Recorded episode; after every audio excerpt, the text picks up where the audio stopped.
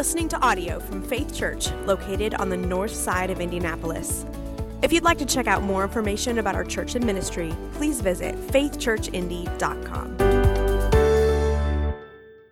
Now, would you please join me and stand for the reading of Scripture?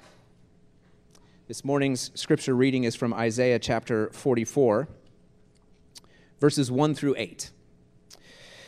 But now hear, O Jacob, my servant, Israel, whom I have chosen. Thus says the Lord who made you, who formed you from the womb, and will help you. Fear not, O Jacob, my servant, Jeshurun, whom I have chosen. For I will pour water on the thirsty land and streams on the dry ground. I will pour my spirit upon your offspring and my blessings on your descendants. They shall spring up among the grass like willows by flowing streams. This one will say, I am the Lord's. And another will call on the name of Jacob, and another will write on his hand, the Lord's, and name himself by the name of Israel. Thus says the Lord, the King of Israel and his Redeemer, the Lord of hosts I am the first, and I am the last. Besides me, there is no God.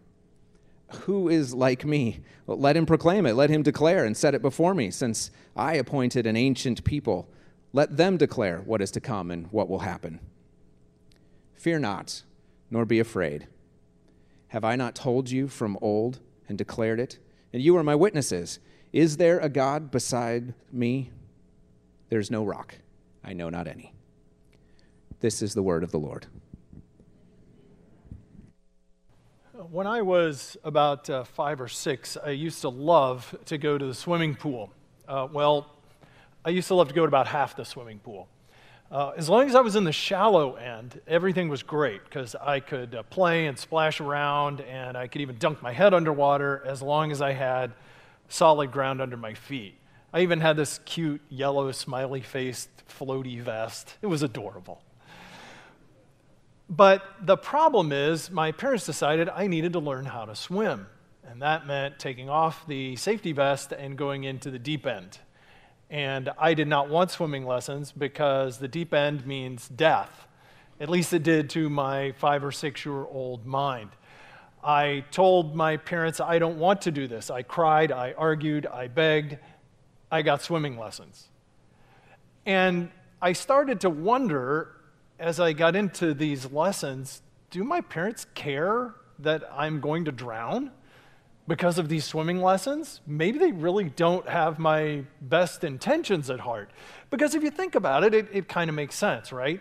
Deep end equals drowning, so my parents are forcing me to go in the deep end, therefore, they probably don't care whether or not I drown. Now, obviously, that wasn't true, and apparently, I survived since I'm here, and I can look back at that and kind of laugh a little bit.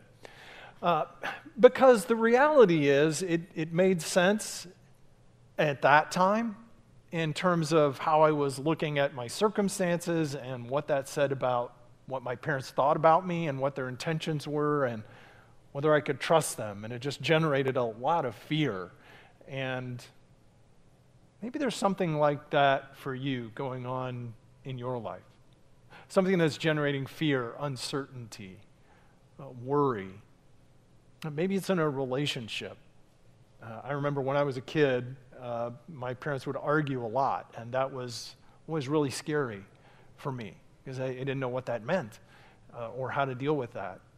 Uh, maybe you're in a relationship that's just hard and you're at odds with someone, and it feels like uh, forgiving and loving is somehow kind of a surrender uh, because you don't see the other person making the steps that they should be making. And, and so it feels like, you know, if I take the first step to love and forgive, then I, you know, I'm going to be at a disadvantage.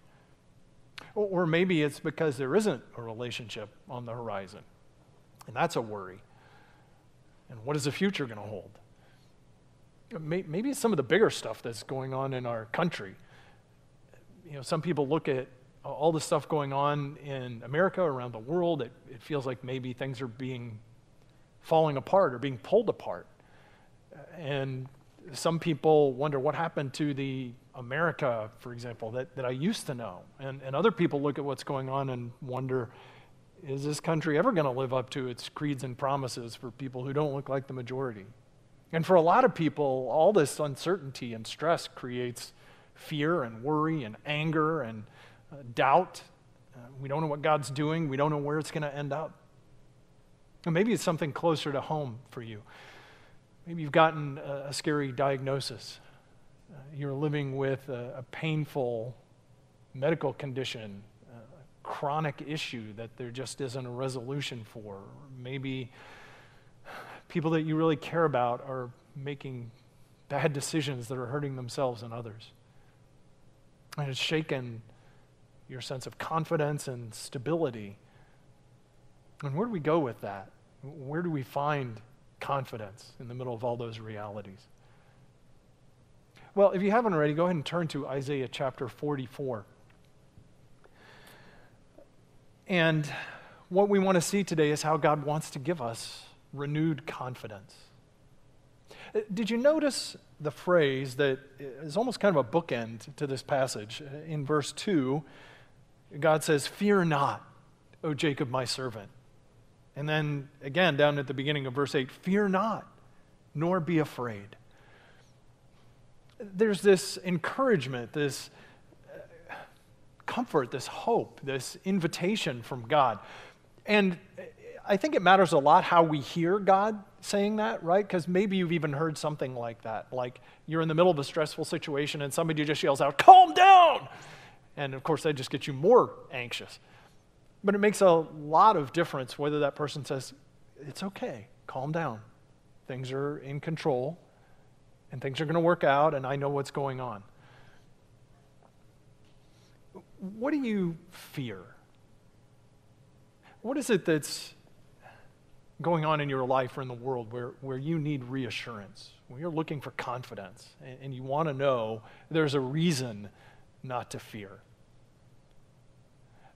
That was a reality for the people that Isaiah is writing to, who, depending on how we date this section of Isaiah, he was either writing in advance to people who were going to go into exile or writing to the people who were in exile because of their disobedience and the rebellion against God. And now they're suffering, they're being disciplined for their bad choices. And it seems like all of God's promises, all of God's purposes are on hold. They're forgotten because they're not where they should be, and nothing good is going on. And it's impossible to see how anything good could come out of this. Sounds like us, maybe in some ways.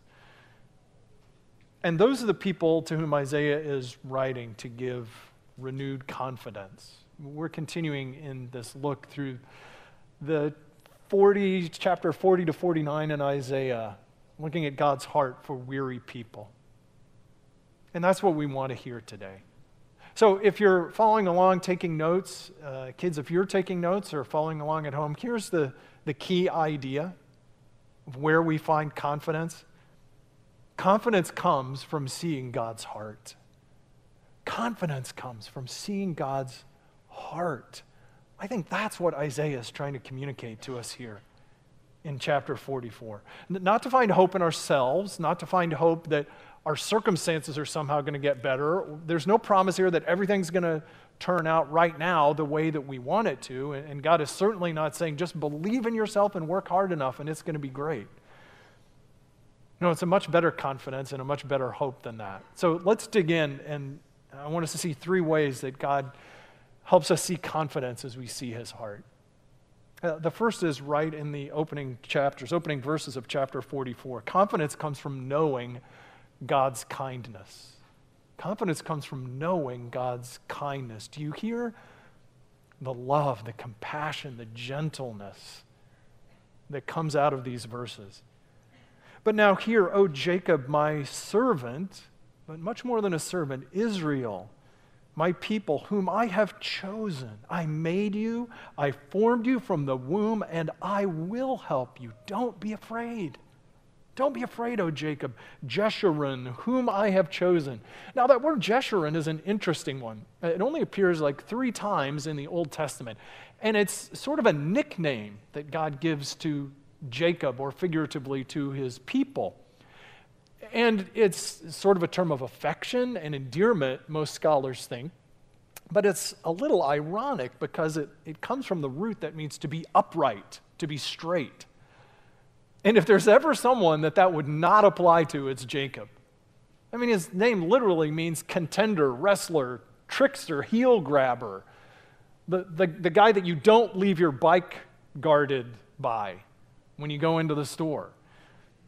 And yet, God says, No, Jacob, you are really Jeshurun in my sight. You are, in my eyes, my beloved one, my righteous one, my upright one. And, and then God goes on to say, not just to these exiles, but extending that uh, through all who would trust in him. Look at this promise in verse 5. For, for those who call out to him, for those who trust in him, one will say, I am Yahweh's, I am the Lord's. Another will call on the name of Jacob. Another will write on his hand, the Lord's, and name himself by the name of Israel. Do you see God's heart? Not just for the people who already know him, but, but he's, he's saying, My heart is for all people that don't know me. And, and I want to give roots and identity and draw them into this community of grace and goodness and kindness. Isn't that what we long for? To be known, to be named, to be loved. Do you see the kindness of God in that?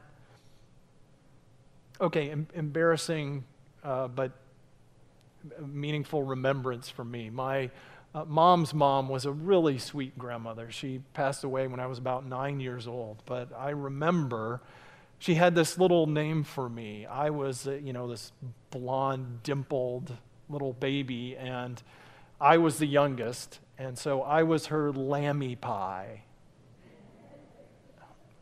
Feel free to use that, lammy pie at faithliveitout.org. And uh, Brittany will get on forwarding that to my email. That meant so much.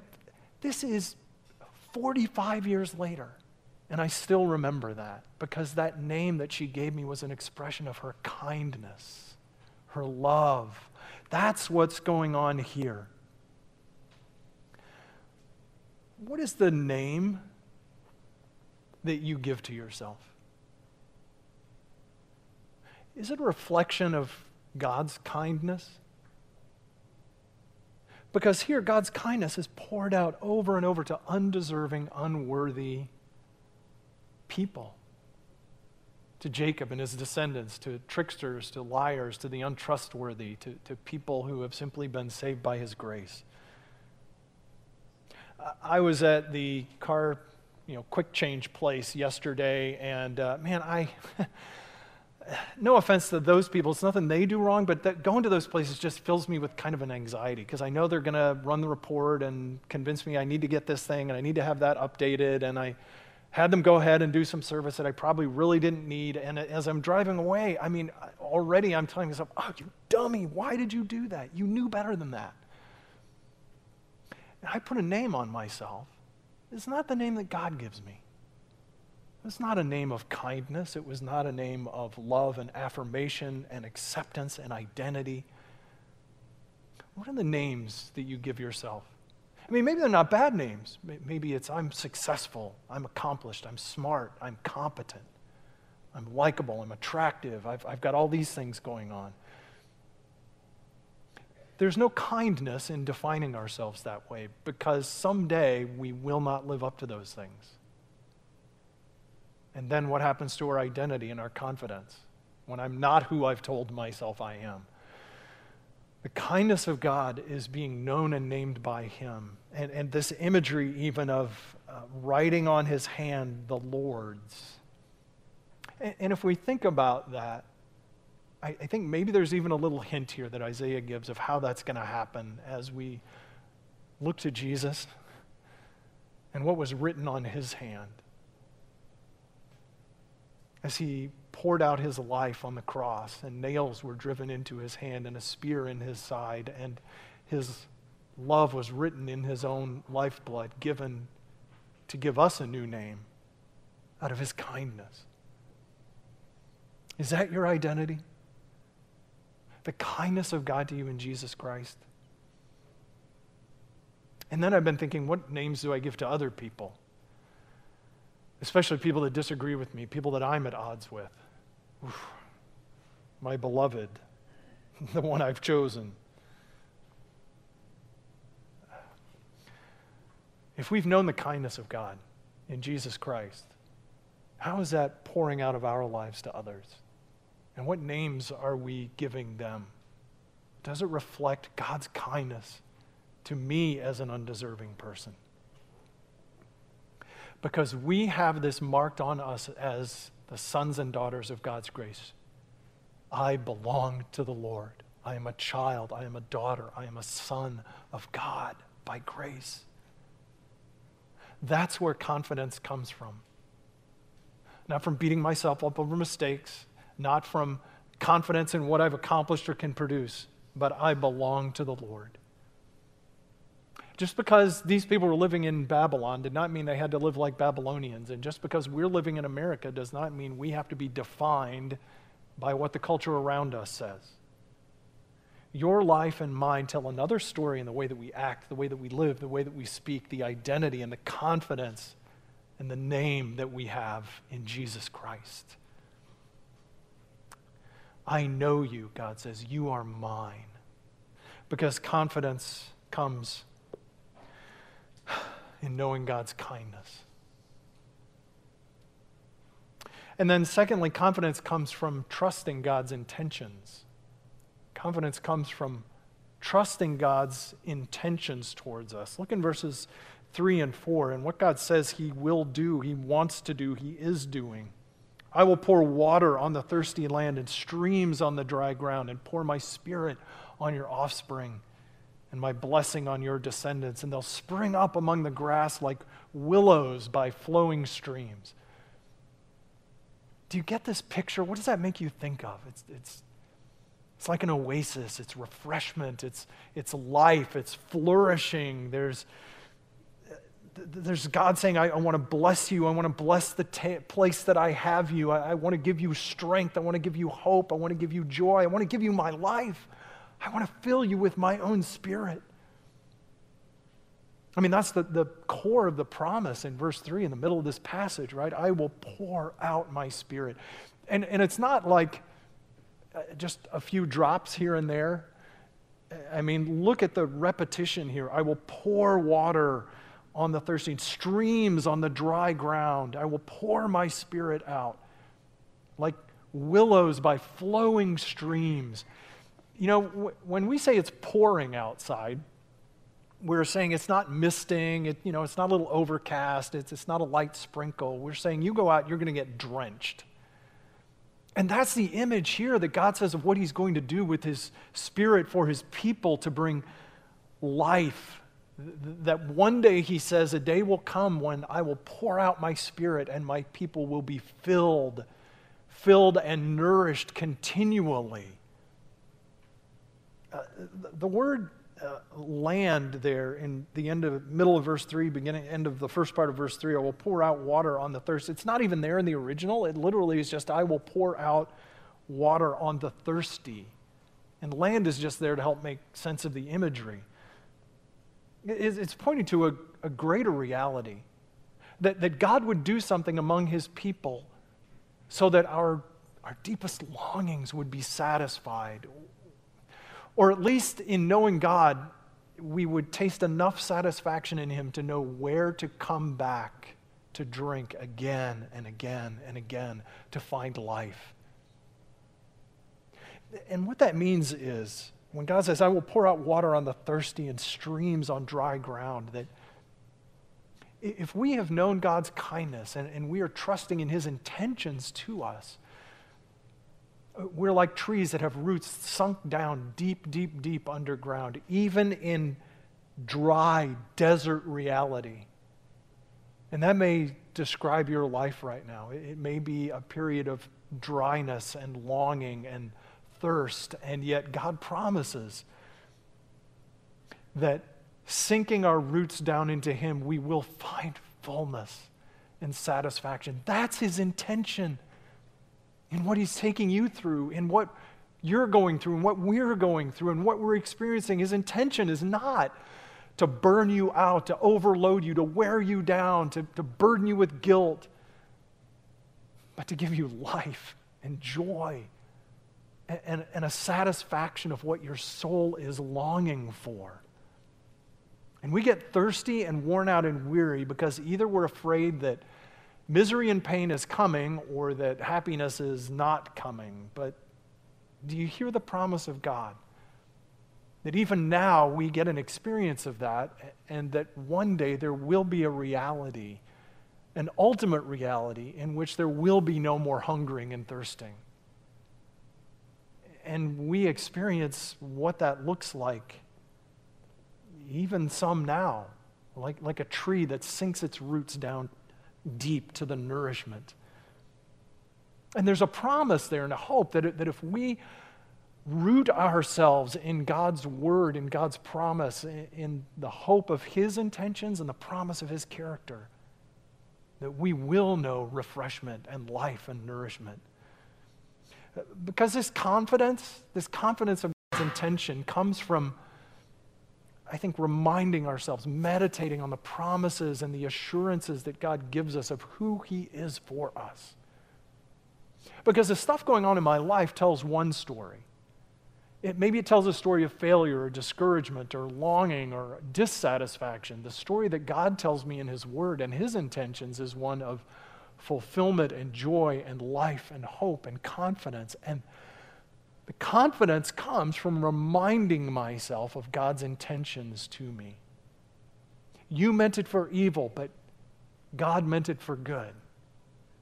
Greater is He that is in me than the one that is in the world there's a confidence that comes from reminding ourselves of what God says about us and who He is for us. That Jesus says, I have come to give them life and give it abundantly. In the middle of the dryness of the reality of our lives. And, and the way to have that confidence and that power is by drawing deep on the resources of God's Word by His Spirit who lives in us, because the Spirit who inspired this Word is the Spirit that God promises to pour out again and again and again on His people as we lean on Him and live in Him. And then that confidence overflows with hope. God's intentions give us confidence because His intent, His purpose, is to do good and to bring life. And then confidence comes from resting in God's commitment. It's great to know that I am known and loved, and it's wonderful that God intends to do good, but is He actually going to do anything about it? Thus says the Lord, the King of Israel and his Redeemer, the Lord of hosts I am the first and I am the last, and beside me there is no God. Do you hear what God's saying there? That, confidence comes from resting in his commitment because who is going to stand against God's purposes for you, for me, for his church, for the gospel? I am Yahweh, the king over his people, the ruler. My people's redeemer, the one who rescues them, the Lord of the angel armies of heaven. I am the first and the last. There's no one before me, there's no one after me, there's no one with me, there's no one fighting against me. There's no other God. Who is like me? Let him proclaim it. Let him declare it and set it before me. Who, you know, we joke about uh, weathermen make predictions and, you know, they do great if they're 50% right. That's better than I can do. I couldn't be 50% accurate about what's going to happen tomorrow or the next week or the next year. Who can proclaim what's going to happen tomorrow? Nobody. Nobody except this Lord. He has yesterday, tomorrow, and forever in his hand, and no one can stand against him. Therefore, fear not and be not afraid. Haven't I told you from old and declared it, and you are my witnesses? How many times in your life has God demonstrated his commitment to fulfill his good intentions for you? How many times has God shown himself to be faithful and trustworthy, to provide what you needed, to bring encouragement, to bring support, to bring help. That's why so much of the Psalm, so much of the Bible is God saying, Remember, remember, remember, because we forget. And it's important, helpful for us to go back and remind ourselves of what God has told us and how He has been faithful. So that in this thing I'm in the middle of right now, I'm not tempted to think, well, I don't know if God's going to come through this time. I don't know if, you know, maybe it's not going to work out the way God intends. There is no other rock. There is no other foundation. What else am I going to build my life on? Political leaders, parties, platforms, promises, economics, financial stability, career advancement. Oh, there, there's nothing. God is the only God. He's the only confidence that will never let us down. Why does God go on to tell us this? Not, not to blow us away, not to look for our applause. I mean, He deserves worship, He's praiseworthy. But to tell us, fear not. Fear not. Don't be afraid. There's no other God besides me.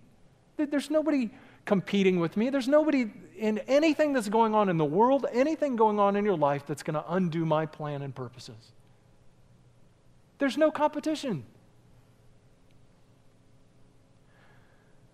The God to whom we belong is Yahweh, the King over his people, our Redeemer, the Lord of heaven and earth, the first and the last, the only one who has the ability and the authority to proclaim and direct everything that happens. Man, do I need to hear that this week, this last year. In your life, in my life, there, there's nothing random. There's nothing unforeseen. There's nothing that's caught God by surprise. There's nothing out of God's control. It's out of our control. And man, we've all realized that this last year. It is never out of God's control. And his commitment is to fulfill everything that he has said he would do. There's no other redeemers. There, there's no system or party or person or platform or, or agenda that's going to bring about the kingdom of righteousness and joy and peace on this earth except God Himself. It doesn't mean we're apathetic. It doesn't mean we don't care about what happens in this world. We care deeply because we want this world to look more like what God intends. But we're never going to get there in our own power. And yet, God's commitment is to work through His people to make a difference in this world. That's his commitment too.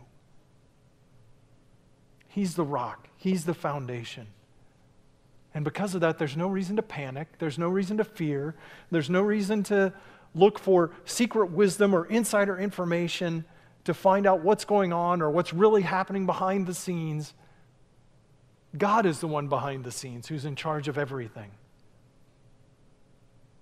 Confidence comes from resting in God's commitment to do everything he has said he will do. Fear not. Makes a lot of difference how we hear that. And God does not say to shame us, to condemn us, to tell us to get our act together. It's an invitation, it's an encouragement, it's a reminder just like I could look back now and, see with the perspective of maturity and reminding myself who my parents are and, and the whole history of our relationship, that their intention was not to drown me. They were actually doing me a kindness to try and help me learn how to swim. I had a hard time believing it. And yet, they had the ability to carry out their plans for sure with a six year old boy, and they were good plans. And all the things that happen in our lives are good things, and yet we have a Father much better who stands above and behind and in everything, whose nature towards us is kindness, whose intention is life and satisfaction, and whose commitment is to do all that he has promised for his people. Fear not. Fear not, for you are the Lord's. Let's pray. Father in heaven, thank you so much for this word, this reminder and encouragement to us, your people who can be so fearful, so confused, so doubting of your character, your purposes, your promises. Oh, God, help us to hear your word to us again. Help us to trust in you. And especially if there are any who have never trusted in you, who've come to know Jesus as the first and the last, the Savior. I pray that today you would open hearts to respond to that invitation. Pour out your Spirit, Father, on us. Our souls are weary and thirsty, and we need you. Give us confidence in you, Father, and your heart for us. We pray in Jesus' name. Amen.